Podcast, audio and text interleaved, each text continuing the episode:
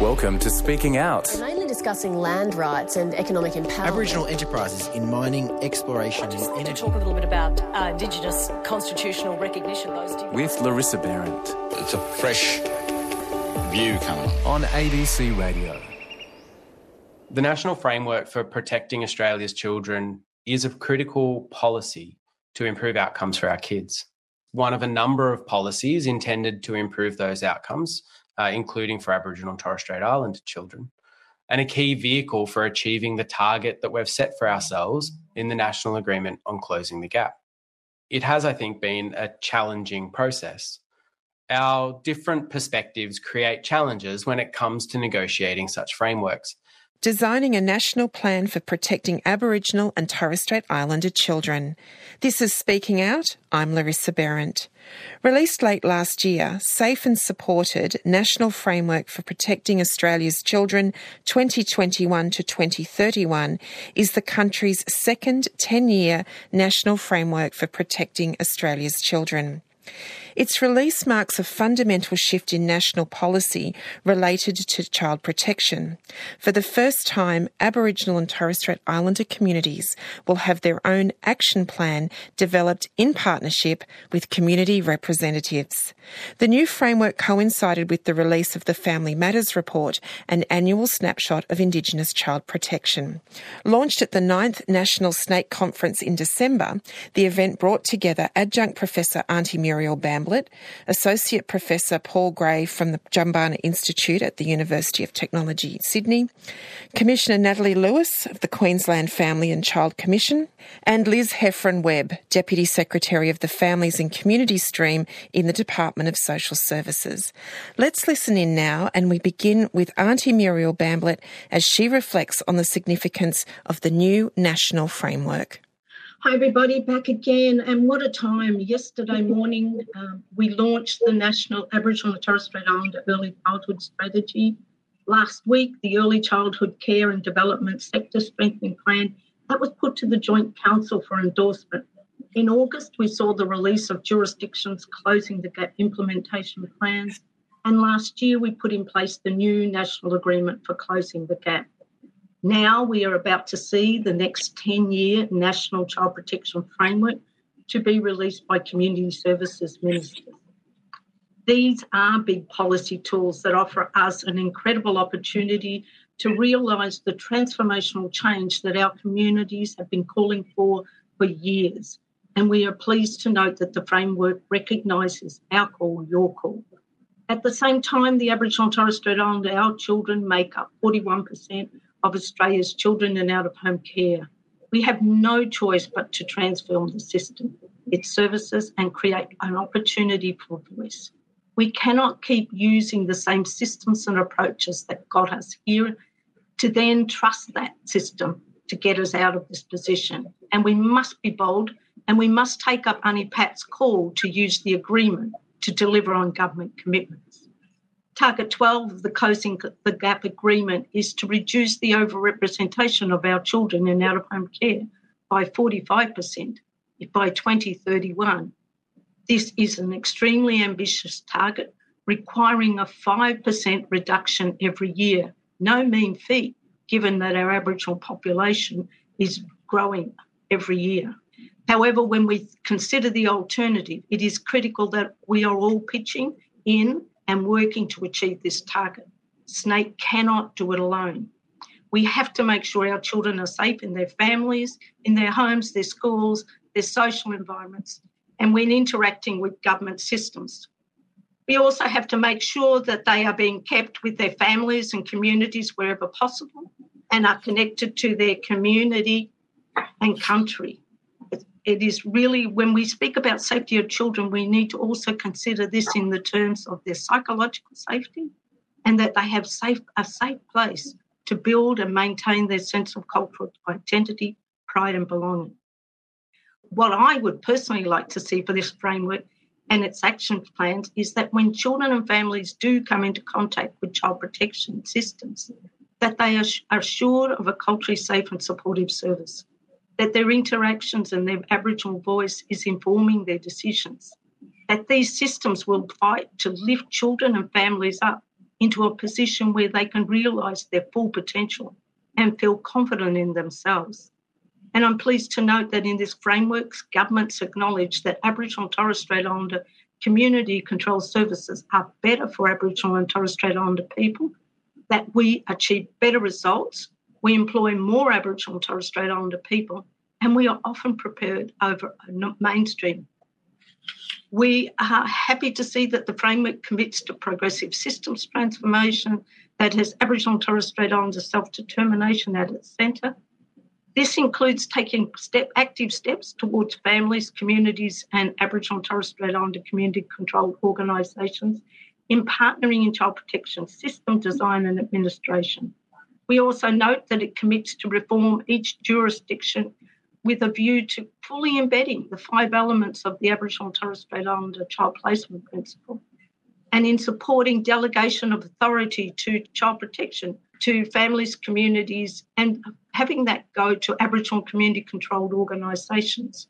We are pleased to see that the, one of the four priority groups is Aboriginal and Torres Strait Islander children and young people who are experiencing disadvantage or who are vulnerable while we note that some of our children and families also apply to the other three groups. This includes children and families with multiple and complex needs, children and young people or parents, carers with a disability, experience disadvantage, or who are vulnerable, children and young people who've experienced abuse and neglect, including children in out of home care, our young people leaving out of home care and transitioning to adulthood. We are happy that along with the focus on addressing the overrepresentation of our children in child protection systems, that this framework underlines the importance of early intervention, targeted supports, of improving information sharing, data development and analysis, and strengthening the child and family sector and workforce capability. All of these align perfectly with the Gap Partnership Agreement. We have reached this place after extensive consultations across Australia with our communities.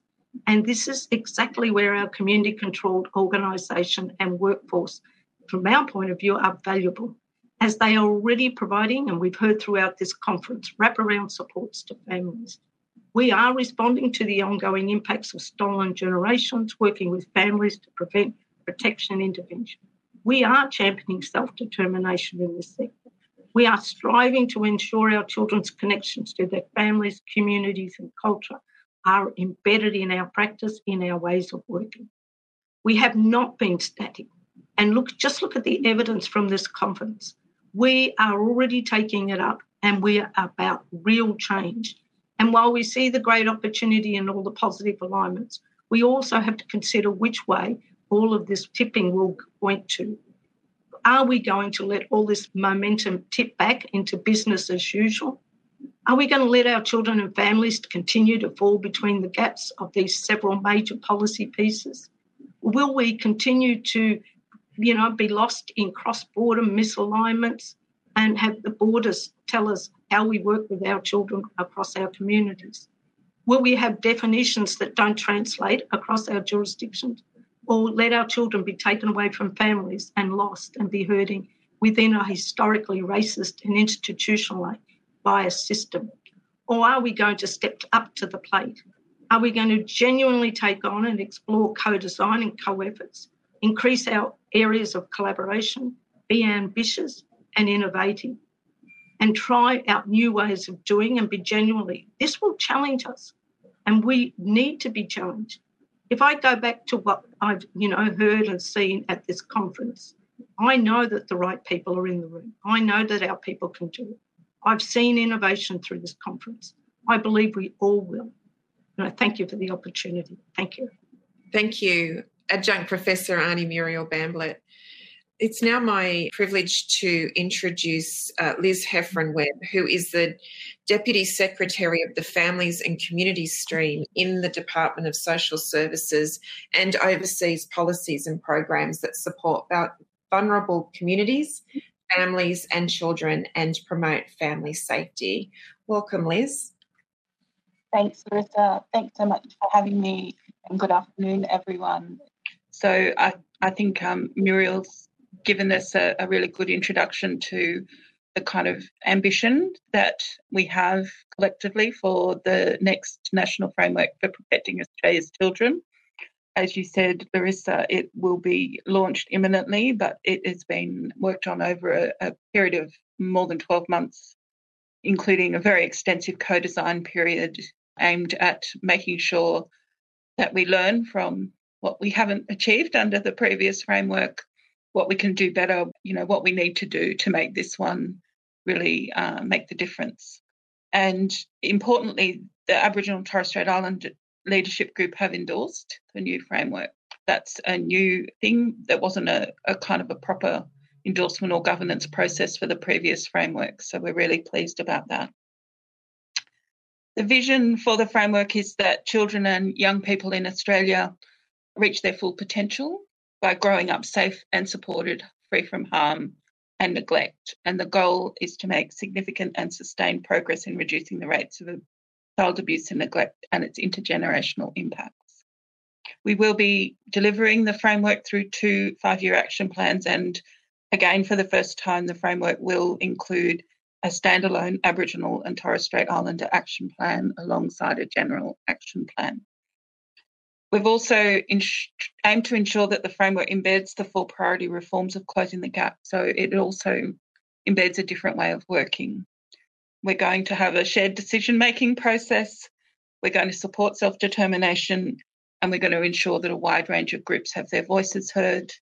That includes a commitment to establish formal partnerships and shared decision making with Indigenous representatives to oversee, evaluate, and implement the national framework the National Framework commits to building the Aboriginal and Torres Strait Islander community controlled sector and equipping and enabling Aboriginal community controlled organisations to deliver more services to children and families. In relation to Priority Reform 3 around government organisations, the National Framework aims to address institutional racism and embed and support meaningful cultural safety it also commits to enabling the full implementation of the Aboriginal and Torres Strait Islander child placement principle across all jurisdictions. And finally, in support of priority reform four, it will support Aboriginal and Torres Strait Islander people to better use local data to support efforts to close the gap. So I'll stop there. I really appreciate the opportunity to be at this conference and on this panel. It's now my very great privilege to introduce Dr. Paul Gray, who's also Associate Professor at the Jumbunna Institute, uh, where he oversees the child protection work. Uh, Paul is a proud Wiradjuri man from New South Wales with immense experience in the child and family sector, upholding the rights of Aboriginal and Torres Strait Islander children and families. Dr. Paul Gray. Thank you, Larissa.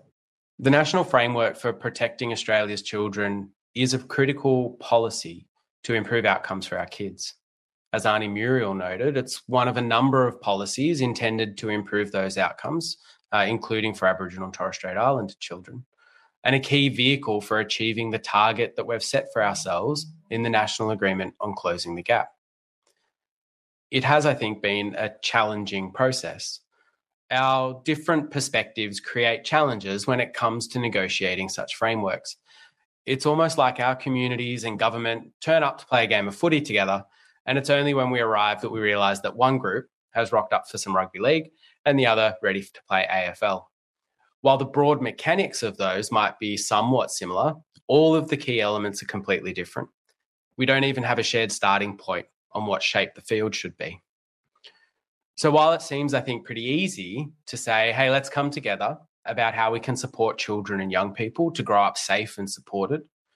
How we understand and approach that question is very different. And I think there's a shared view, though, that all Australian children deserve better than the systems that we have now, and that it's on all of us to do better.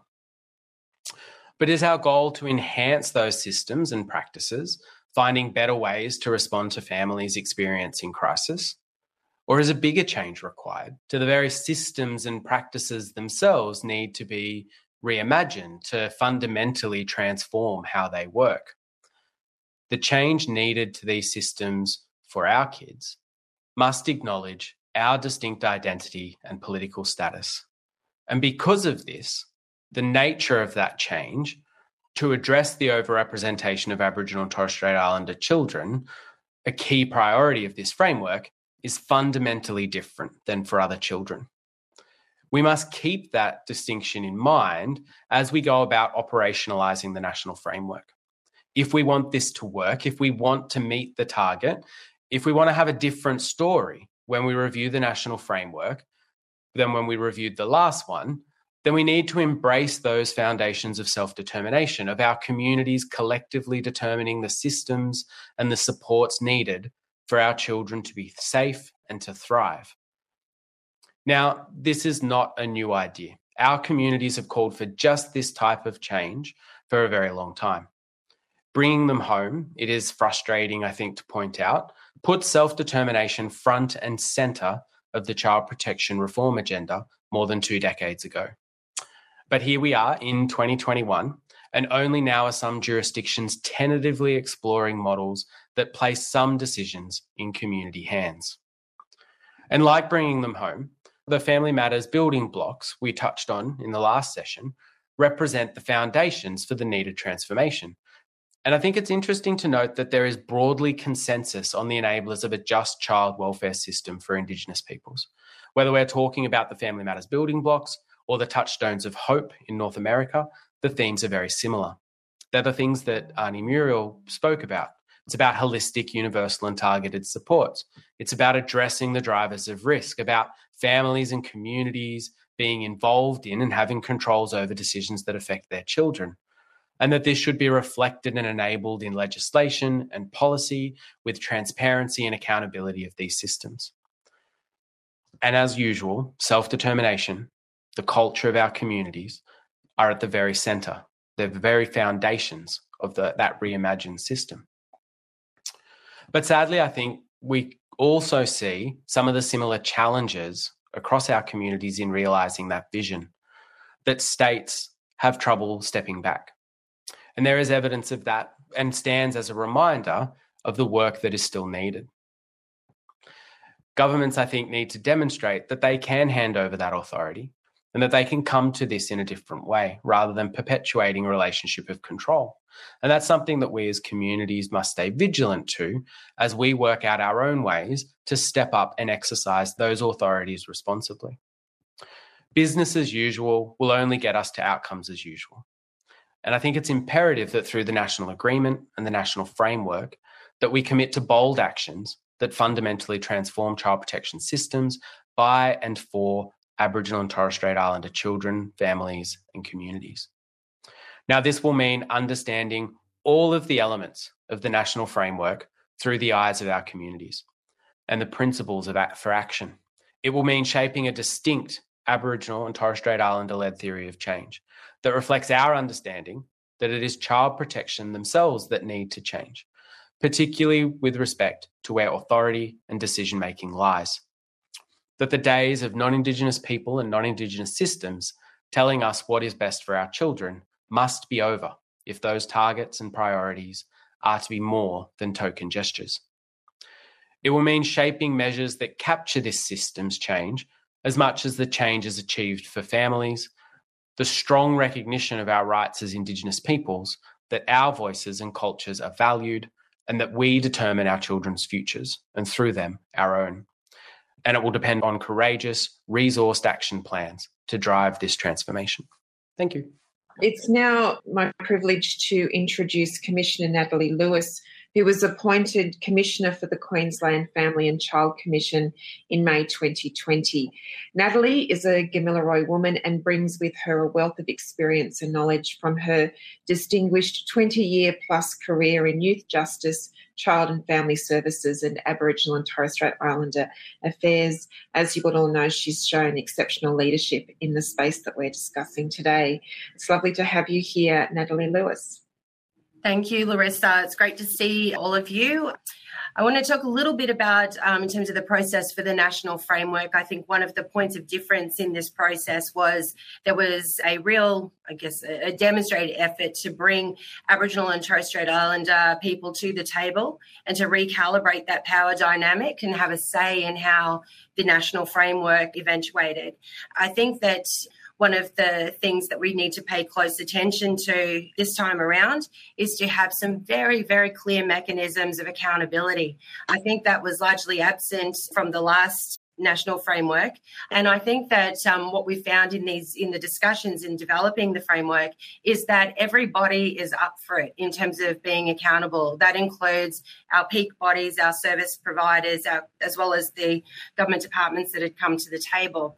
I think what we need to do is push that a little bit, and we need to be prepared to let those terms of accountability be set by the children and families whose lives are most profoundly impacted um, by this particular piece of work. I think that SNAICC and this collective that we have of incredible community controlled organisations are very well placed to communicate what those aspirations and what those expectations of our communities are. And I think it's going to be a really important reassurance for our communities to see that the measures that we are going to focus on are the ones that matter to them that are not purely about what every jurisdiction feels comfortable reporting or what their data system is capable of generating in a report.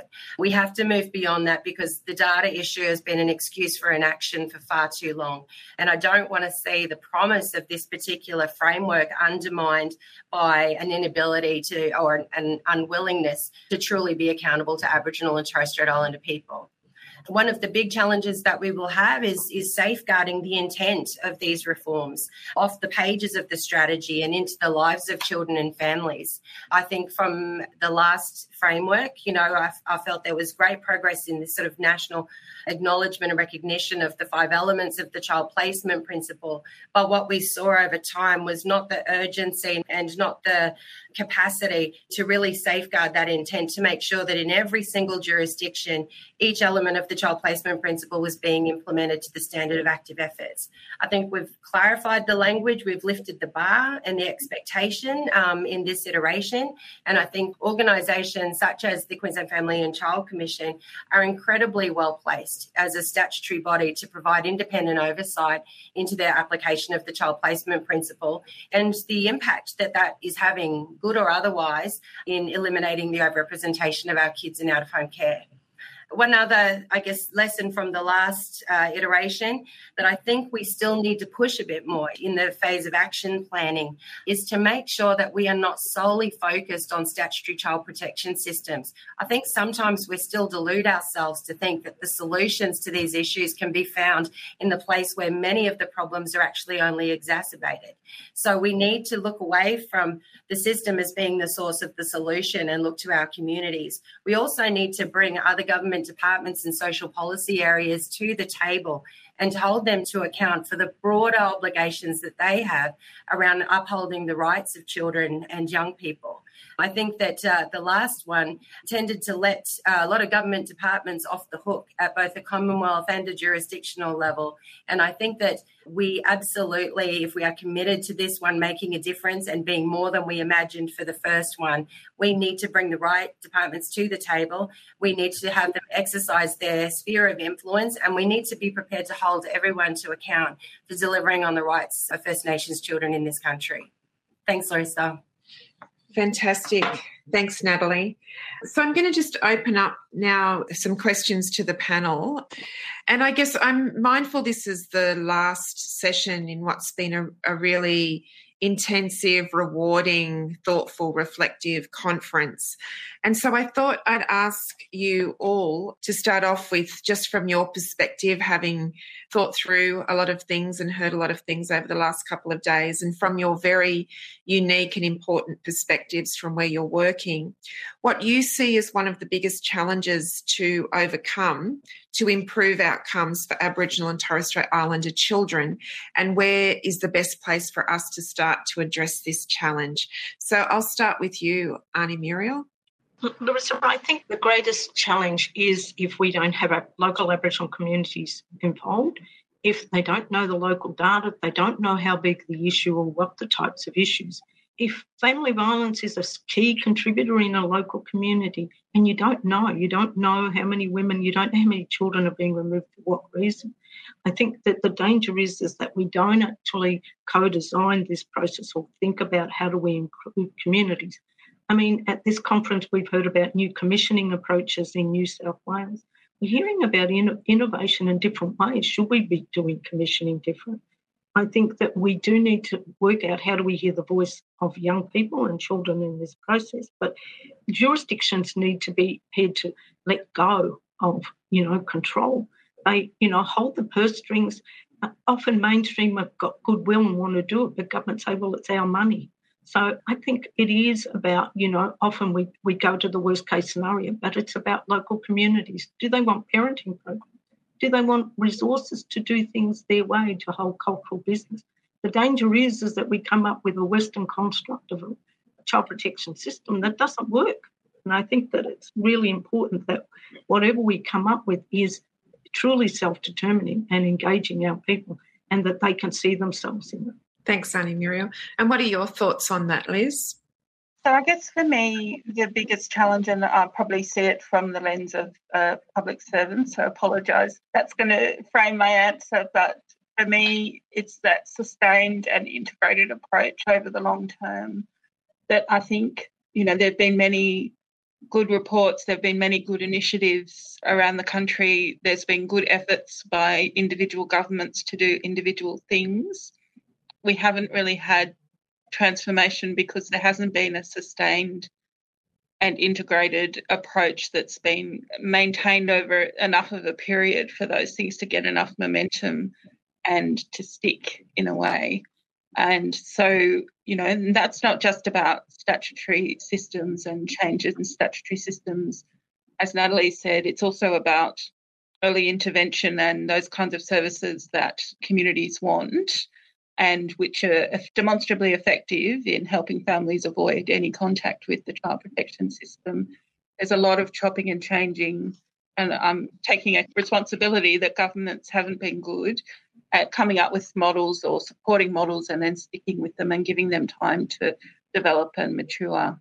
So, my hope is that this framework we will see more consistency. I think that will require stronger systems of accountability to keep us kind of true to what's been committed to. But to me, the biggest challenge is really keeping faith and sticking with what we've got, which is a good base foundation. Great. Thanks, Liz. Um, and I'll cross over to you now, Dr. Paul Gray. Thanks, Larissa. I think I've already said enough about the relationship between government and our communities. So I want to take a slightly different lens. And developmentally, we know what matters for children uh, and for families and what we have to do to improve outcomes. It's about supporting responsive relationships, reducing sources of stress, and strengthening core life skills. And I think what we know is that these things are interrelated. And the good side of that means that if we improve one, then we make it more likely that we will achieve improvements in the others. And I think the flip side of that, though, is that if we undermine one or, or, don't properly support one, then there's a risk that we also undermine the others. So, for example, families that are struggling with poverty and housing instability are perhaps more likely to find it difficult to provide the responsive relationships that their kids need. And so, I think for me, the big challenge that I would like to see us tackle is that as a society, how do we invest better in families? How do we better support families to address those sources of stress and strain, particularly for those families doing it tough? Because we know that the best way to make a difference for kids is to make a difference for those families. And as Commissioner Lewis said, it goes beyond the child protection system. It's about addressing those structural drivers of risk and how we do about that, how we go about that bringing all of the levers that we have at our control from local government to state government to the federal government to make a difference for families. Thank you. And Commissioner Lewis, what are your thoughts? I think one of the toughest challenges is going to be putting enough effort and focus on the structural reforms that are necessary. I think that sometimes there's a bit of an incentive or it's it seems a bit an easier path to sort of look at a program response. And so it's almost like design enough programs and deliver those. And it gives the appearance of busyness and of, of implementing something. But unfortunately those things are rarely targeted to the right need, delivered by the right people, or measured in the right way. So it's really hard for us in terms of attribution to see that it's made absolutely any difference.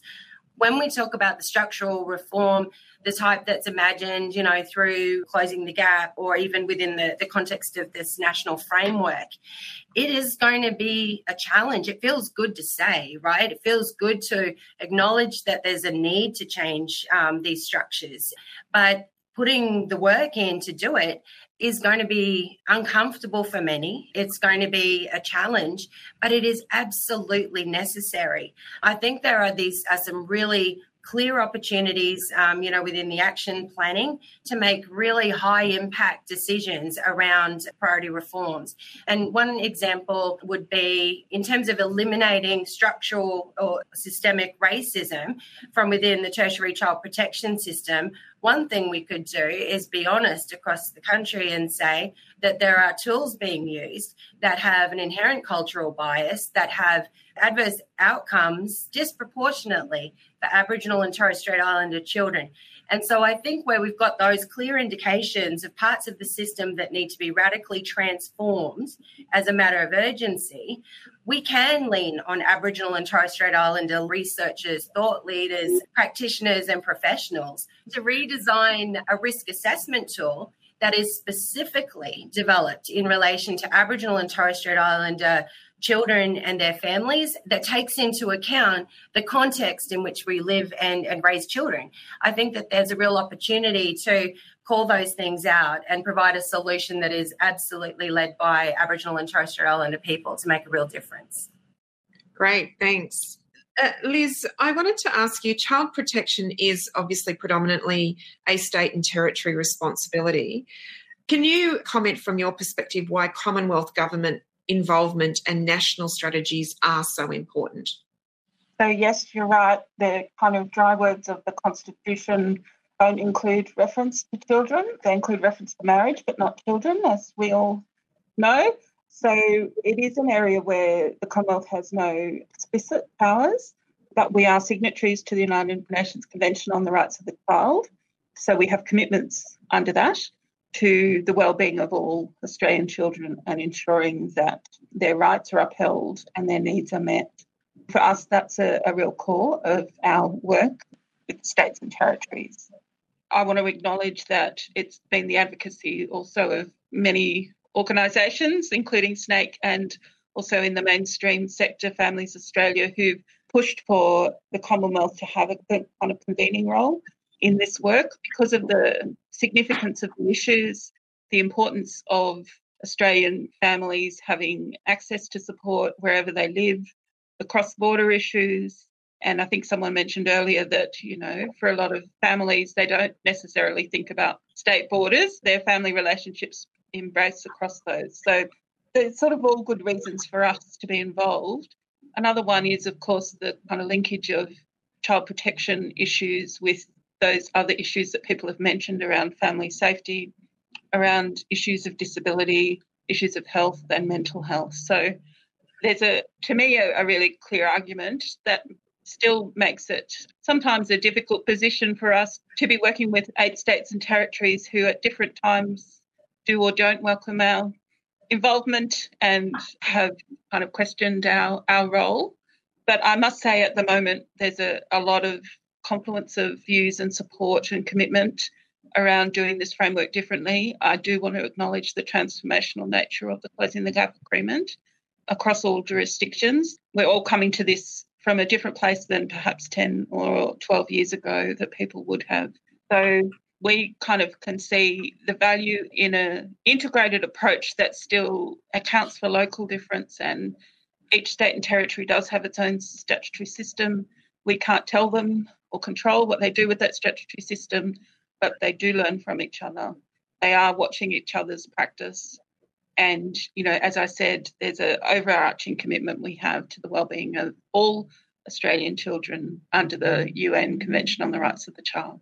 Thanks, Liz. Uh, Dr. Paul Gray, the first national framework failed to shift policy and practice over an extended period, making it clear that there is an accountability gap How can we ensure that future strategies hold all stakeholders to account for implementing necessary reforms? And I feel like this is a very good question for you because I think it's a very key part of your work to try and make decision makers more accountable.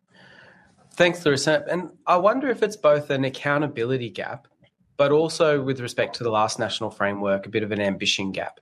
And I think what I mean by that is part of why we didn't see the results that we want to see for our kids through the national the last national framework was that it didn't really do enough to tackle the structural and systemic factors that really need to change if we're going to address overrepresentation. I just don't know that one can do just practice in a system that is fundamentally oppressive when it comes to our children and our communities. And so, yet, we do definitely have to have better accountability. And I agree with Commissioner Lewis that I think through these processes, we have seen that everyone is up for that and everyone is committed to exploring how we can make sure that there is greater transparency and, and greater accountability. But I also think that we have to make sure that we are bold enough to reach past the low hanging fruit that won't achieve the changes that we really need to see and clearly and unapologetically commit to transforming not just the child protection system, but the broader network of supports for children and families so that we can actually address the fundamental issues that underpin the overrepresentation. With respect to accountability, again, I would agree with Commissioner Lewis earlier that there's a, a whole range of elements to that and certainly we should be including and, and centering the experiences of our children and our families who are most affected by these systems in how we do that. But I think it's also in how we then set up our theory of change, how we think about what needs to change, and how we build the measures and report on those measures to make sure that things are happening. Now, one of the things we have to keep in mind is there's a lot of downstream time that happens between making a change and seeing the benefits for families sometimes. So we've got to make sure that we have also those intermediate markers to make sure that we are on the right path and that we're responsive to the things that we're learning and can do better. I think one of the key elements of that is obviously we've got a National Children's Commissioner, but I think that's a very large job and there are a lot of challenges facing our nation's children. And as we heard, particularly coercive systems like the child protection system, like the justice system, disproportionately affect our kids. So I think that role would be complemented by a National Aboriginal and Torres Strait Islander Children's Commissioner who can keep a close eye on progress and hold all of us, hold governments, hold community, hold everyone to account from a very clear rights based framework. Great, thanks. Commissioner Lewis, my question for you was how you see things as being different under the new Closing the Gap agreement and how will children and families know and see the difference? I think under the new closing the gap agreement, I think that it probably better reflects the intersectionality between um, a number of those target areas. We've got to focus on the coordination across those things. And so, when, I, when I'm talking about the intersectionality, is that the vulnerability of children and families and their exposure or overrepresentation in the child protection system has a lot to do with housing and poverty and health and a whole range of other things that have too often been seen as someone else's portfolio or someone else's responsibility. So I think one of the benefits with closing the gap is not just about inclusion of child protection or overrepresentation targets, but the potential to maximize that integration across the responses of health and housing and child protection and justice. So I think that's probably one of the real benefits that, that I see presented under the you know the new agreement. But you know I, I, I do need to say that though when you even even when you look at this first phase, when you start to see the development of the implementation plans at a jurisdictional level, you see it carved up like you know a list of responsibilities for one minister or for one one particular department and then you kind of move on to the next target. So i think that there needs to be a bit of a renewed focus around the coordination and capitalizing on the intersectionality of those particular reforms. And you know look the other thing is just not to i mean i, I always worry when we place too much confidence in a particular strategy, that doesn't need to be our authorising environment for reform. Like we've got plenty of organisations across the state that are absolutely changing the way they deliver services, improving outcomes for kids and families, and they didn't look to a strategy for that mandate. So I think what we've got to also remember is that we encourage that you know innovation, that ingenuity, and that just doing the right thing because it's the right thing to do that occurs you know so organically in a lot of our communities. I think that needs to be acknowledged as a significant part of us getting to the point where our kids aren't overrepresented in the system. Fantastic, thank you. Auntie Muriel Bamblett, I was wondering if you could perhaps talk about how we can listen and hear the voices of children as we're shaping and implementing national policies like the new national framework. I think one of the strengths of your work is it's been so inclusive. Children are the focus of these policies. From your perspective, how do we incorporate their experiences and their voices as we go forward? I think SNAICC's been amazing at being able to capture the voice of our sector through our sector partners, through um, our members, and so including in the consultations. If you look around at the work that we've done around the National Early Years Strategy, that was very much premised on talking to our communities. Through the Family Matters, we've been able to engage local Aboriginal communities with the finger on the pulse of what's happening for their children. And so we wouldn't be able to get the rich information if we didn't have a good membership. But I think that a lot of work has also been done by Anne Hollonds as well. And we talk about June Oscar's report, and they heard very much from young people and children. And we can see, you can see the report from Anne Hollonds highlights the importance of putting a national Aboriginal and Torres Strait Islander commissioner into place. What they found was 70 organisations and children's commissioners and guardians from across Australia have endorsed SNAICC and the Family Matters position paper calling for a national commissioner. You can see the results that we're getting when you look at all the states and territories that have a commissioner. The only issue I see is that many of them don't have own motion powers. Many of them are junior to another commissioner, which I would ask that they be standalone commissioners with their own power. I think that that's a role that's really critical. They need to be able to call and look at and hold systems accountable. I think having a national commissioner would sit alongside the Australian Commission, but it's got to have the same powers and own motion powers to be able to do us justice. I think we've got so many plans, we've got so many conventions, we've got so many things relating to children. But one thing we haven't got, we don't understand what self determination looks like for a child. We've looked at it for children with a disability in other countries, but what does self determination look like for children?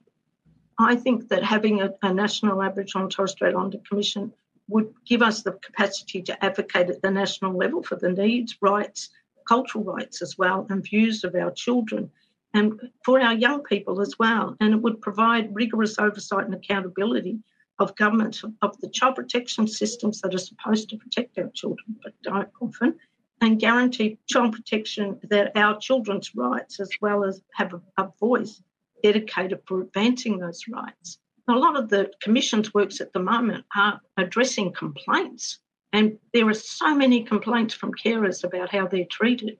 But I think, how do we actually inject into it empowerment? And I think a commissioner would be empowered to support strategies and to lead more effective collaboration and coordination between governments. And I think having a national commission, because we've got all of these commissioners and they're doing great things, but they're inconsistent, inconsistent policies. States and territories' commitments are different. But I was so excited to hear about Northern Territory and the great work they're doing. But it's unheard of, it's not out there. How the investment in Aboriginal community control.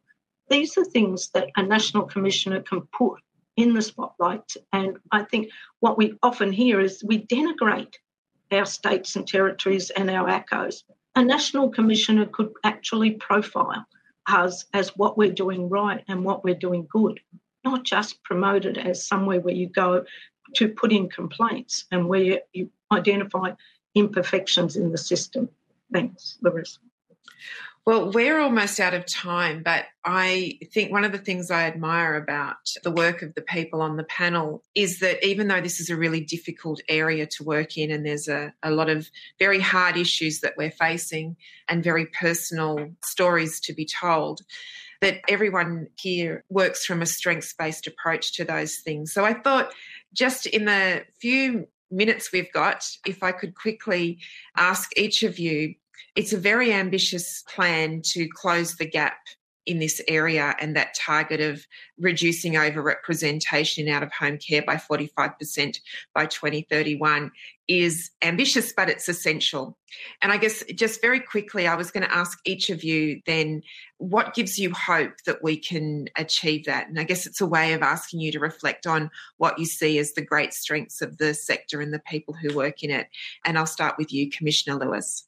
So, look, I think that I am incredibly fortunate in the role that I'm in because I don't have to look far for hope because I get all these amazing opportunities to engage with young people directly and to hear from them about what matters in their lives, like what they're thinking about, like uh, the things that um, matter in their particular communities, and and I think that for me, like seeing that outlook and that absolute fixation with better, like that we can all be better. I mean, I get to see that routinely, but mainly through our engagement with our kids. So if we put them in the center and we start actually valuing them and and and prioritizing their voice and their participation i think that that hope maybe starts to overwhelm us a little bit and we might actually find the fuel we need to get us to the point where our kids aren't overrepresented in out of home care Lovely. Thank you. Liz, what gives you hope?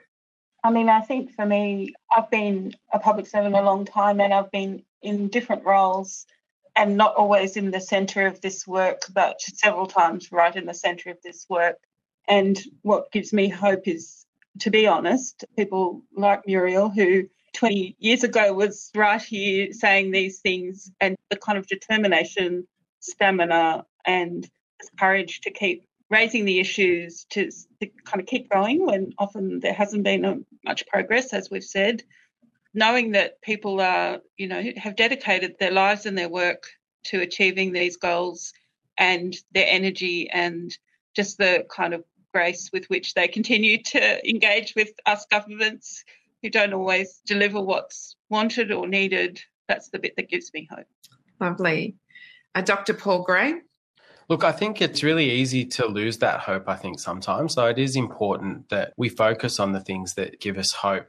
And I think for me, it's gatherings like the SNAICC Conference where we are able to hear from the work that our communities are doing. You get to hear from across the country the various kind of innovative approaches that communities are taking for themselves. And they might be, you know, relatively small programs that are focused on a specific issue or broad systems changes that they're trying to advocate with government. But just taking those steps, I'm really inspired all the time by the thought leadership that comes from our communities, often driven by our grandmothers and our aunties, as I said in the last session. But also, we've got people like Carl and Jacinta coming through who are just such staunch advocates for our communities and you know those are only two. We know of many of those across our country who are doing that sort of work in their communities. And i think those are the things that give me hope.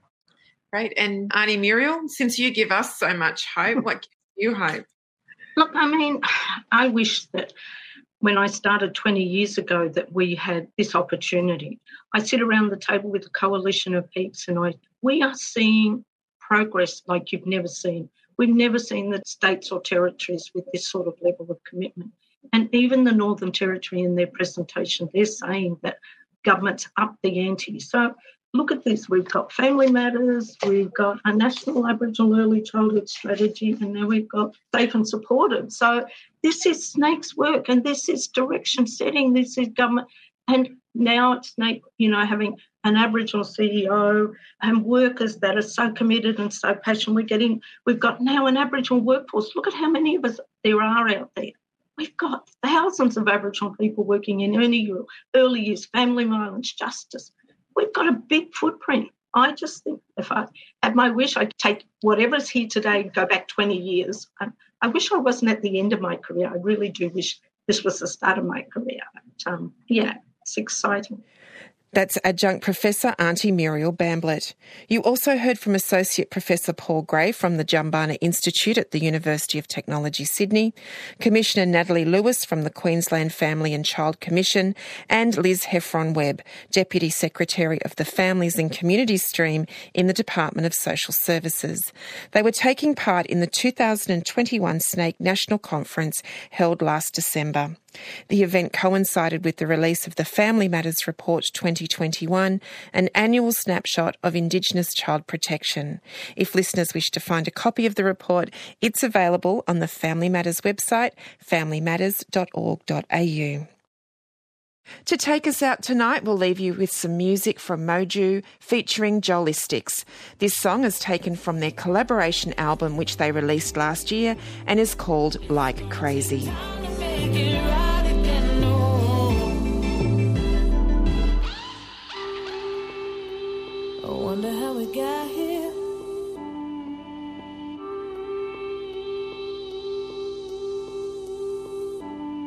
Spirits in the stairwell,